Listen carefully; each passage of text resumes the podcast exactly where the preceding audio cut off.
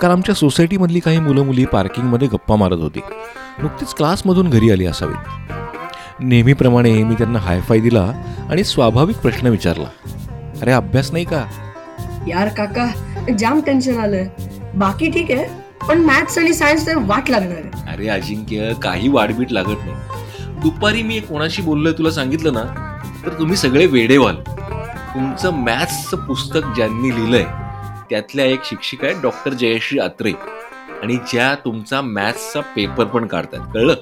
हे, काही काय? ठीक आहे नसेल विश्वास ठेवायचा ओके मी जातो मला काय? अरे थांब थांब थांब. प्लीज सांग ना त्यांना जरा सोपा पेपर काढायला. अरे पेपर सोपाच असतो. तुला माहितीये का त्यांनी अशा काही ट्रिक्स सांगितल्या आहेत की त्या ऐकून तुम्हाला गणिताचा पेपर अवघड जाणं शक्यच नाही. चल ऐकवतो तुला. तर मी तुम्हाला ऐकवणारे डॉक्टर जयश्री अत्रे यांच्याशी मारलेल्या गप्पा. डॉक्टर जयश्री अत्रे या तीस वर्षाचा अनुभव असलेल्या विद्यार्थ्यांमधील एक प्रसिद्ध आणि आवडत्या गणित शिक्षिका आहेत. गणित विषयात त्यांनी पी एच डी केली आहे. एकोणीसशे चौऱ्याण्णवपासून त्या बालभारतीच्या गणित विषय समितीच्या सदस्य आहेत. संपूर्ण महाराष्ट्रामध्ये गणित शिकवण्याच्या कार्यक्रमासाठी काउन्सिलर म्हणून त्या काम करतात. गेल्या दहा वर्षापासून त्या एस एस सी बोर्डाच्या नववी आणि दहावीची गणिताची पुस्तकं लिहिणाऱ्या समितीच्या सदस्य आहेत. आता दहावीचं टाईम टेबल या वर्षीचं प्रसिद्ध झालेलं आहे.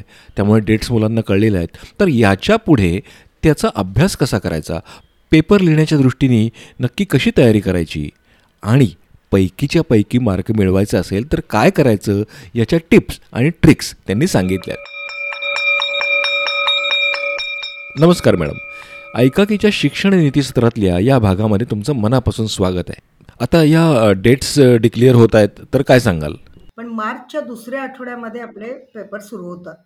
पण आणि मला असं वाटतंय की तेरा मार्च आणि पंधरा मार्च असं काहीतरी अल्जिब्रा जॉमेट्रीचे पेपर असायची शक्यता. आहे म्हणजे फायनल झालेलंच असेल पण अगदी मी असं आणि अजूनही आपण यामार्फत मुलांना असं सांगूयात की जे फायनल टाईमटेबल तुमच्यापुढे येईल ते खूप काळजीपूर्वक वाचा आणि काळजीपूर्वक टीचर्सकडून समजावून घ्या कोणत्या दिवशी कोणता पेपर आहे.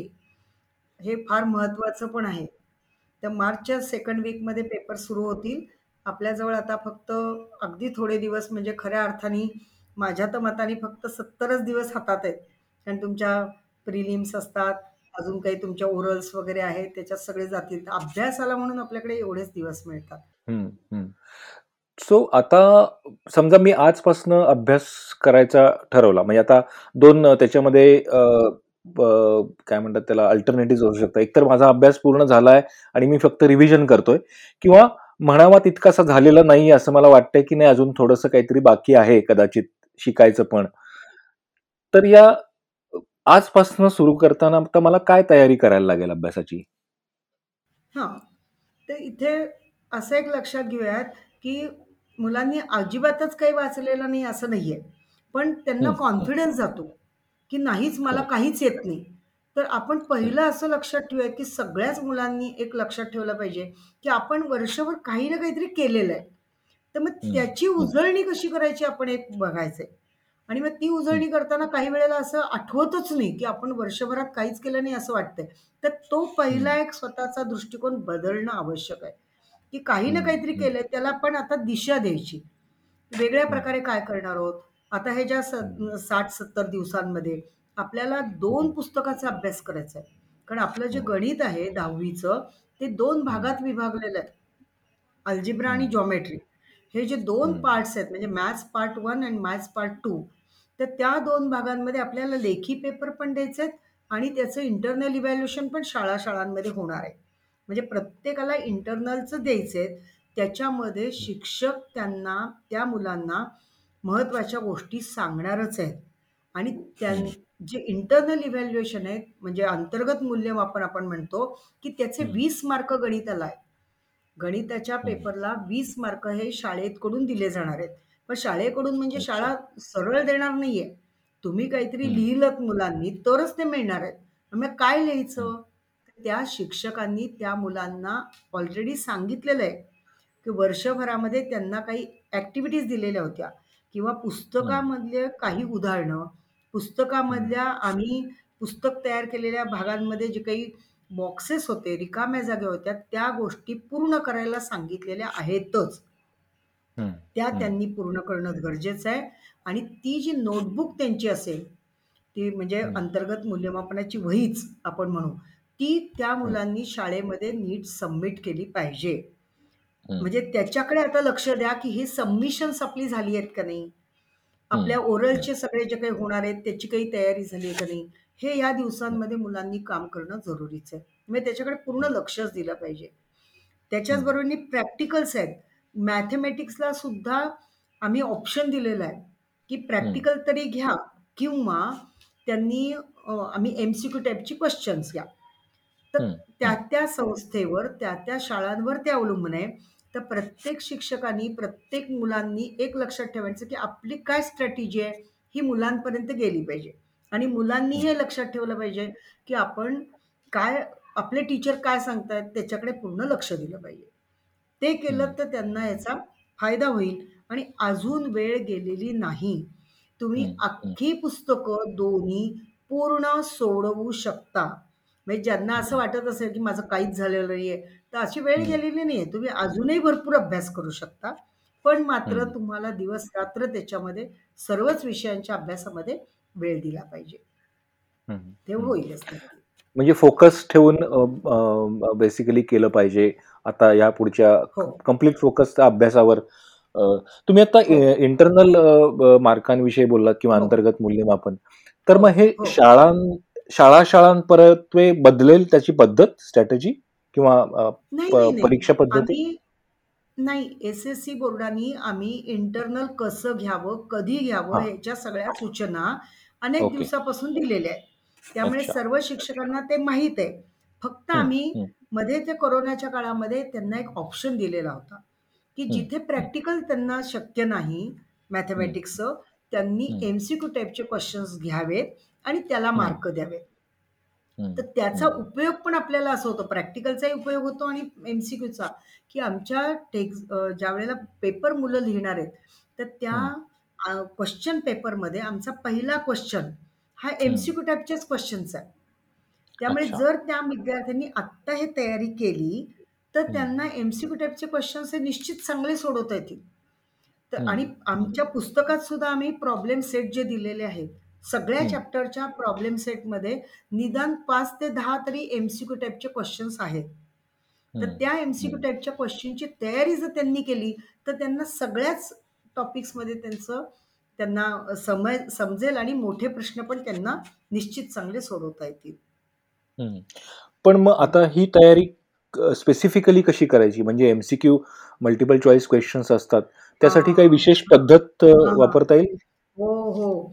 त्याचं टे टेक्निक म्हणजे सगळ्यात महत्वाची गोष्ट टेक्स्टबुक परत परत मोठ्यांदा वाचलं पाहिजे मुलांनी गणिताचं हम्म. पुस्तक सुद्धा वाचायचं असतं त्याच्यामध्ये. आम्ही बोल्ड लाईनमध्ये काही सेंटेन्सेस दिलेले आहेत काही. वर्ड दिलेले आहेत ते त्यांनी. नीट जर वाचले तर त्यांना एम सी क्यू टाईपच्या क्वेश्चनचे प्रॉब्लेम सोडवता येतील हे. अगदी महत्वाचं आहे आणि काही numerical examples M C Q टाईपच्या क्वेश्चन्समध्ये असतात ते. सोडवायला जे फॉर्म्युले लागतात ते सुद्धा टेक्स्टबुकमधले फॉर्म्युले त्यांनी नीट पाठ केले पाहिजेत म्हणून. पुस्तक परत परत वाचणं ही एम सी क्यू टाईपच्या तयारीची गरज आहे किंवा ते वाचलंच पाहिजे निश्चितपणे.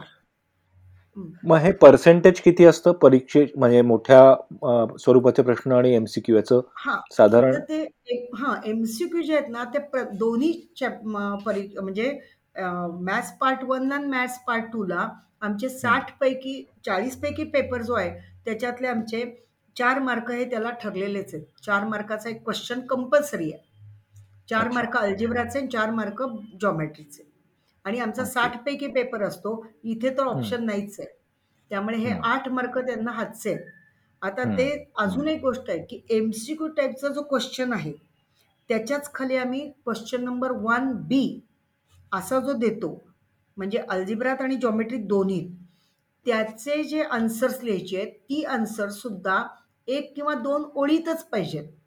पण तो एम सी क्यू टाईपचा क्वेश्चन नसतो. पण इट विल हेल्प दॅम जर त्यांनी हे प्रश्न तयार केले तर त्यांना एम सी क्यूला उपयोग होईल. आणि एम सी क्यू टाईपचे क्वेश्चन पूर्ण केले तर त्यांना क्वेश्चन नंबर वन बी मधले प्रश्न सोडवता येतील. त्यामुळे प्रत्येक चॅप्टरवर वन क्वेश्चन नंबर वनमध्ये आठ जे प्रश्न विचारले जाणार आहेत म्हणजे आठ उदाहरणं विचारली जाणार आहेत पार्ट वनमध्ये आणि पार्ट टूमध्ये ही सोळाही उदाहरणं त्यांना इझिली सोडवता येतील. जर त्यांनी तयार केली तर आणि हे कंपल्सरी आहेत. आठ उदाहरणं ही अल्जिब्रात आहेत आणि आठ उदाहरणं जॉमेट्रीत म्हणजे त्यांना हे सर चांगलं तयार केलं ते तर सोळा मार्क त्यांना सहजपणे मिळू शकतात. हे अगदी. त्यांनी लक्षात ठेवावं. खूप छान करता येईल. आणि पुस्तक वाचलं किंवा सोडून पाहिली उदाहरणं ते तयार होईल. आणि त्यांना हेही आपण मुलांना असं सांगू शकतो की प्रत्येक चॅप्टरवर येणारच आहे ना मग प्रत्येक बरोबर. चॅप्टर तुम्ही बारकाईने वाचा ना आणि सोडवायचा प्रयत्न करा. आणि आम्ही टेक्स्टबुकमध्ये प्रॉब्लेम सेटमध्ये अं, आम्ही दिलेले आहेत प्रॉब्लेम त्याप्रमाणे हम्म, एम सी क्यू हम्म, टाईपचे आणि तेच आम्ही रिव्हर्स करून क्वेश्चन नंबर वन बी मध्ये पण विचारू शकतो. सॉल्व धिस हम्म, म्हणून. त्यामुळे ते प्रॉब्लेम केले तरी पुरेसे आहेत. पुस्तकातले प्रॉब्लेम सेट मधले एमसीक्यू टाईपचे क्वेश्चन सगळे हम्म, जर मुलांनी सोडवले. Not only hmm, writing the. Only answers हे जर सोडून पाहिले तर त्यांना सोळा मार्क त्यांच्या हातात आहेत हे लक्षात ठेवायला पाहिजे.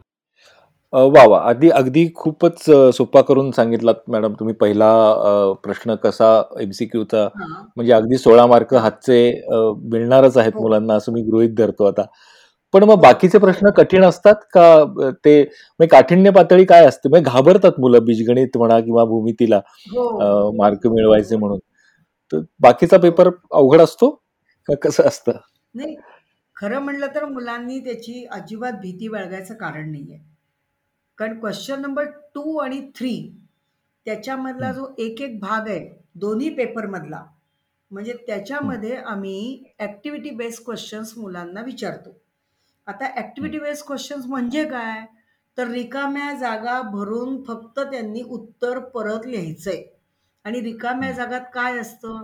एखादा शब्द किंवा एखादा आकडा. ह्याच्यापेक्षा वेगळं नाही. तर त्या मुलांनी हा धसका सोडून द्यायचा की गणिताचा पेपर अवघड वगैरे काही नसतं. हे सगळं त्या मुलांच्या हातात आहे. आणि त्यांनी ती जी प्रॅक्टिस करायची आहे ती प्रॅक्टिससाठी परत जे काही टू मार्क्स क्वेश्चन किंवा पुस्तकात दिलेले जे प्रॉब्लेम्स आहेत ते जर नीट बारकाईने सोडवलेले असतील तर त्यांना हे दोन मार्काचे प्रश्न हे दोन्ही पेपरमध्ये इझिली सोडवता येतील. आम्ही उत्तर दिलेलंच आहे. क्वेश्चन नंबर टू ए मध्ये तीन ऍक्टिव्हिटीज पैकी दोन त्यांनी करायच्यात. तर ते दोन उदाहरणं आम्ही सोडून दिलेली असतात. ती फक्त त्यांना रिराईट करायची आणि मध्ये काढलेल्या जाभया तेवढ्या भरायच्या आणि त्याला चौकट पूर्ण करायची. तर अगदी सगळ्या मुलांना मला अगदी सांगायचं आहे की तुम्ही प्लीज अगदी हा प्रश्न खूप आवश्यक आहे आणि तुम्हाला येणारच आहे. त्याच्यामध्ये न येण्याजोगं काही नाहीच आहे सगळं तयार रेडीमेड आहे. फक्त तुम्ही तुमचं त्याच्यामध्ये पर सोड जे काही रायटिंग आहे ते काळजीपूर्वक लिहा. म्हणजे उदाहरणार्थ कोण ए सी बी वरती दिसतोय. तर ए सी बी हम्म, लिहायच्याऐवजी ए बी सी लिहिला तर आम्ही मार्क नाही देऊ शकत. वरती आकृती असते वरती सगळं दिलेलं असतं फक्त ते त्याचं नाव खाली लिहायचंय. तर ही काळजी जर मुलांनी घेतली तर त्यांना खूप फायदा होईल आणि त्यांचे हे या अल्जिब्रामधले ते मार्क म्हणजे त्याला चार मार्क हे ॲक्टिव्हिटीचे असतात अल्जिब्रात आणि चार मार्क याला जॉमेट्रीमध्ये असतात. चार चार चार म्हणजे चार मार्क अल्जिब्रातले दोन दोन मार्काच्या त्या ॲक्टिव्हिटीज आहेत ते सगळे त्यांना मार्क मिळू शकतात. आणि तीन मार्काचा प्रश्न पण तसाच आहे. अतिशय सोपा. त्याच्यात सहा चौकटी असतात. सहा रिकाम्या जागा. अल्जिब्रात आणि तिकडे जॉमेट्रीत सहा रिकाम्या जागा. हे केलं तर. त्यांना तेही सहा मार्क मिळू शकतात. म्हणजे इकडचे तीन आणि तिकडचे तीन. इतकं सोपं आहे ते. तर त्या मुलांनी ते घ्यावं मला वाटतं. म्हणजे विचार. करावा त्या गोष्टीचा आणि करावं पूर्ण. नाही डेफिनेटली म्हणजे थोडा जरी सराव केला तरी त्यांना हे अगदीच हातचे मार्क आहेत. पेपर सोडवण्याचा थोडासा सराव केला पाहिजे असं मला वाटतं की आता ते पॅटर्न त्यांना कळलाच आहे तर बरं का सचिन. ह्याचा प्रॉब्लेम काय झालाय की जुने पेपर जे आहेत त्यांना ते पेपर आता जुने मिळणार नाहीत. त्याचं कारण काय? की हो. गेल्या वर्षीपर्यंत आपल्याला पोर्शन हा सेव्हन्टी फाय पर्सेंटच पोर्शन होता. आणि आता जो पोर्शन आहे तो तो हंड्रेड पर्सेंट पोर्शन आहे. त्याच्यामुळे त्या काही चॅप्टर्स हे डिलीट केलेले होते ना. मग हो, त्याच्यावर हो. अख्खा तो पेपर त्याने पण तो जुना पेपर अख्खा जरी सोडवला त्यांनी तरी त्यांना हो. प्रॉब्लेम सुटणार आहेत म्हणजे बरोबर. पोर्शनचा जरी विचार नाही केला तरी. अकॉर्डिंग टू न्यू पोर्शन हा त्याच्यामध्ये ते. घालू शकतात काहीच प्रश्न येणार नाही आणि. सोडवता येतील त्यांना. चांगले येतील पण डेफिनेटली आणि सुपरमाइंड सारख्या संस्था डेफिनेटली त्यांना अ, नवीन पॅटर्न प्रमाणे प्रश्नपत्रिका देणं किंवा त्या पद्धतीने सोडवून घेणं हे नक्कीच फायद्याचं ही ठरेल त्यांना विद्यार्थ्यांना. आणि तुम्ही म्हणता तसं अजून सत्तर दिवस आहेत. जे एक एक प्रश्नपत्रिका दिलेली आहे ना ती सोडवली. तरी मुलांनी खूप मुलांना फायदा होईल. हो ना. निश्चित चांगले हो. निश्चित गुड. आता हे झालं आपण पेपर च्या दृष्टिकोनातनं बोलतोय. पण आता जे काही समजा जिथे थोडंसं इंटलेक्ट लागतो किंवा जिथे आपल्याला काहीतरी हो. अ, सोडवायची आहेत गणितं विचार करून. हो हो त्याची तयारी कशी करावी? हा आता तो आमच्या क्वेश्चन नंबर टू बी मध्ये असे चार हं, मार्काचे प्रश्न असणार आहेत. हं, ह्याच्यामध्ये पण असणार आहेत. तीन बी मध्ये पण असणार आणि क्वेश्चन नंबर फोरमध्ये हे जरा हायर त्याची डिफिकल्टी लेवल वाढत जाते. या सगळ्या हं, प्रश्नांमध्ये. दोन दोन मार्काचे तीन मार्काचे चार मार्काचे.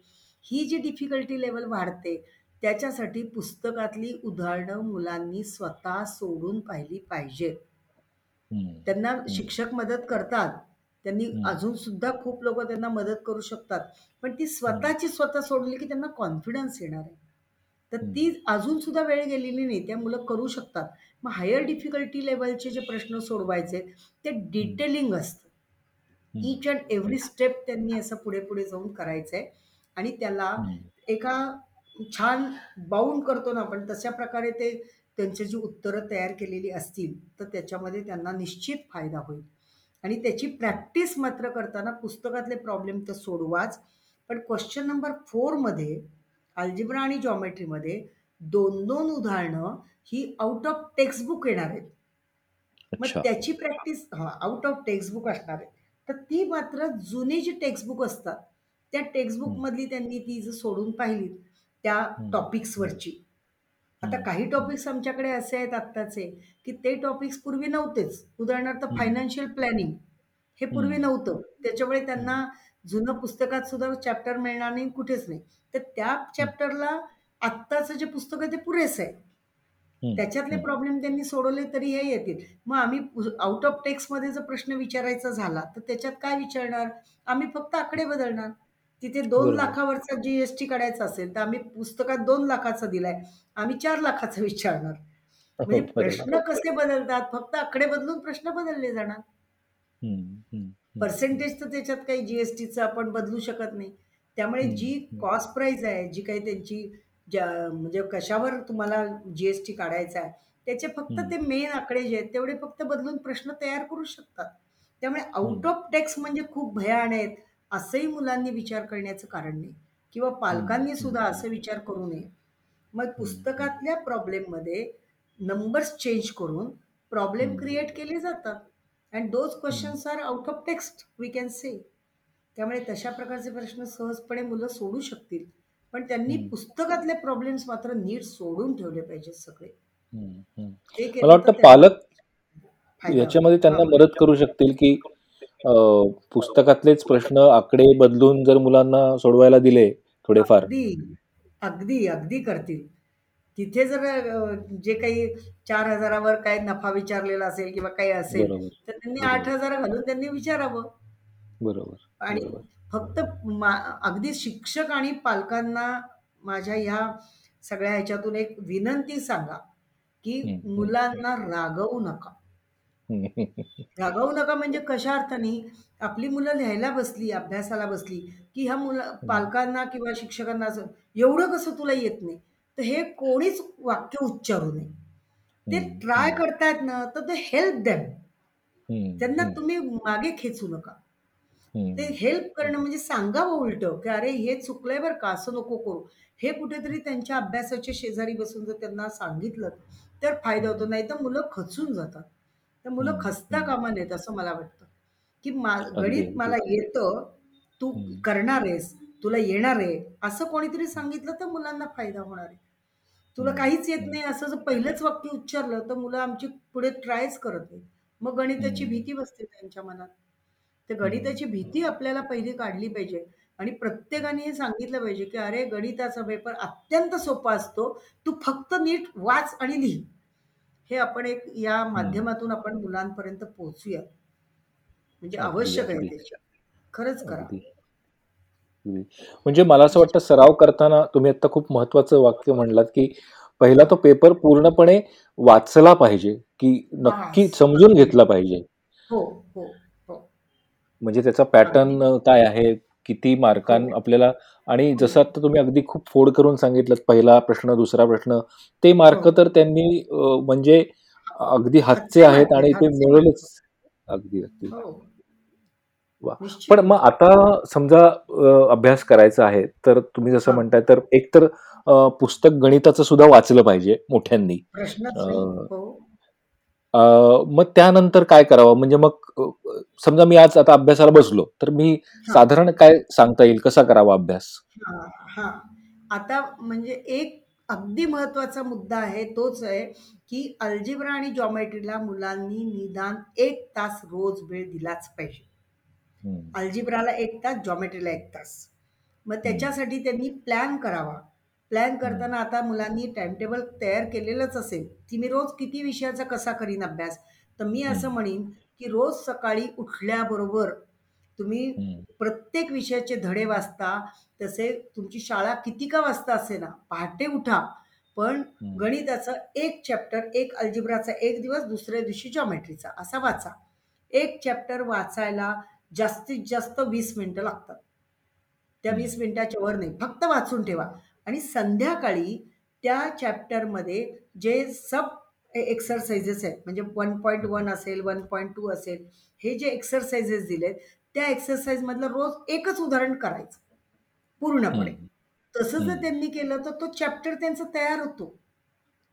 त्या. चॅप्टरमधले चार एक्सरसाइज आहेत ते चार एक्सरसाइज मधलं एक एक उदाहरण केलं तर सगळे सब टॉपिक्स पण तयार होतात आणि त्यालाच वर वर हुकूम वरती सॉल्व प्रॉब्लेम्स असतात ते बघून करावेत आणि माझं. पहिलं एक म्हणणं आहे की जे काही करायचं ते पुस्तक बघून तुम्ही उदाहरणं सोडवा न बघता आधी करूच नका पुस्तक. ओपन करा कोणताही एक प्रॉब्लेम घ्या आणि सोडवण्याचा प्रयत्न करा या सगळ्या गोष्टीला एका दिवशीला एका एक्सरसाइज सॉल्व्ह करायला एक दिवस अल्जिब्राचं जर पूर्ण केलं तर सकाळी जर तुम्ही धडा वाचलेला असेल तर. त्याच्यानंतर त्याचे प्रॉब्लेम सोडवायचे असतील तर ते. प्रॉब्लेम सोडवायला त्यांना जास्तीत जास्त अर्धा तास लागणार. त्याच्यापेक्षा वेळ लागणार नाही. चार पाच. प्रॉब्लेम त्यांनी करावेत रोज पाच प्रॉब्लेम ह्याच्यातले दुसऱ्या ह्याच्यातले पाच प्रॉब्लेम दुसऱ्या दिवशी असं केलं तरी त्यांचा अभ्यास होऊ शकतो आणि सगळी रिव्हिजन होते आपोआप. म्हणजे.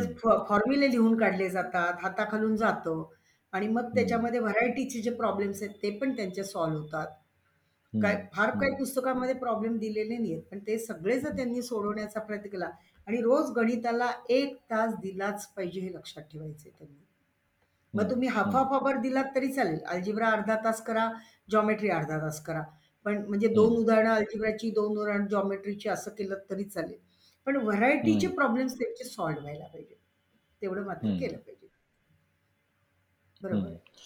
आणि मग आता समजा हा सराव झाला मा- माझा हा. समजा तर हा. साधारण कधीपासून मी फक्त पेपर सोडवायला सुरुवात करू? फेब्रुवारी महिन्यात. अच्छा. कारण त्यांची आता प्रिलिम्स आहेत. या मुलांच्या प्रिलिम जानेवारी एंडला जवळजवळ पूर्ण होतात. म्हणजे फेब्रुवारी महिना त्यांना अख्खा. मिळतो अभ्यासाला. आता काही शाळा काय करतात. दोन दोन तीन तीन प्रिलिम्स घेतात. मग त्या मुलांनी बरोबर सुद्धा बरोबर. पहिल्या पेपरमध्ये काय आपलं चुकलंय ते दुरुस्त करून पुढच्या पेपर चांगली तयारी करावी ना? ती करू. शकतात असं. काहीच प्रॉब्लेम नाही आणि आता मी सांगितलं असं की जुने जरी पेपर त्याच्यात सेव्हन्टी फाईव्ह पोर्शन असला तरी फुल. पोर्शनवर नसला तरी ते सुद्धा जुने पेपर घेऊन बोर्डाचेच. पाहिजेत असं नाही प्रिलिमचे. ते. पेपर. घेऊन जरी त्यांनी सोडवण्याचा प्रयत्न केला तरी सुद्धा त्यांना फायदा होईल आणि मग पूर्ण पेपर सोडवायचा मात्र आणि तो. जसा काही आपण बोर्डाचा पेपर लिहितोय असं समजून त्यांनी पेपर लिहून काढावे आणि बरोबर. पहिल्यांदा जर अडलं तर पुस्तकात बघावं वहीमध्ये. बघावं वर्षभरामध्ये त्यांनी केलेलं आहे. पण चांगलं. लिहिण्याची सवय पाहिजे. मुख्य म्हणजे चांगलं अक्षर. आमची मुलं. लिहितात पाच आणि आम्हाला वाचायला काहीच येत नाही. ज्या वेळेला आम्ही पेपर तपासायला बसतो ना त्यावेळेला तो. त्यांचा त्यांचा सात त्यांचा चार हा आम्हाला वाचताच येत नाही. म्हणजे त्यांचं त्यांचं कन्फ्युजन होतं. ते फॉर्टी लिहिलेलं असतो तर सेव्हन्टी म्हणून उदाहरण सोडवतात. बरोबर. असं नको व्हायला. म्हणून अगदी कोरून अक्षर काढून एक तासासाठी टाइम वगैरे पहिले लावू नका पहिलं सगळं छान लिहिण्याचा प्रयत्न करा. बिनचूक लिहिण्याचा प्रयत्न करा. आणि मग तुम्ही हम्म. फेब्रुवारी एंडला तुम्ही न बघता लिहिण्याचा प्रयत्न करा. आधी काही करू नका आधी बघून लिहा आणि बिनचूक लिहिण्याचा प्रयत्न मुलांनी केला पाहिजे. हम्म. निश्चित म्हणजे मला एक जाणवलं आता की तुम्ही सांगताय त्यानुसार सराव करताना हा पण एक सराव केला तर उपयोगी पडेल की मी लिहिलेला पेपर परत एकदा वाचून पाहायला काय लिहिलंय मी. म्हणजे. सात ते सात दिसत आहेत का चार दिसत आहेत का तीन दिसत आहेत हो. हो हो. किंवा पेरेंट्सनी म्हणजे- पण त्यांना मदत करावी. पेरेंट्सनी ते वाचावं. आणि त्यांनी. क्वेश्चन पेपर समोर ठेवावा आणि मग त्यांना सांगता येतं. आणि मग त्यांनी टप्पल मारली तरी चालेल की अरे इथे सात लिहिले तू चार काय उतरून घेतलेस? असं केलं की त्यांना. तिथेच जाणीव होईल की अरे आपलं काय चुकतंय त्या मुलांचं आमच्या दहावीच्या मुलांची एक वैशिष्ट्य आहे कुठलाही मुलगा असो कुठलाही स्टुडंट असो त्याचं. दहावी चुकतच नाही दहावीचं हो. सगळं तयार असतं पण आमच्या. मुलांच्या चुका बेरीज वजाबाकी गुणाकार भागाकार आणि उतरून घेणे याच्यातच चुका आहे. म्हणून तुमचं फुल कॉन्सन्ट्रेशन पाहिजे. आणि दुसरी एक टीप आपण ह्याच्या मार्फत एक देऊयात बरं का मी पेपर वाचायला सांगते ना तर. आमचा स्टॅटिस्टिक्सचा एक प्रॉब्लेम असतो.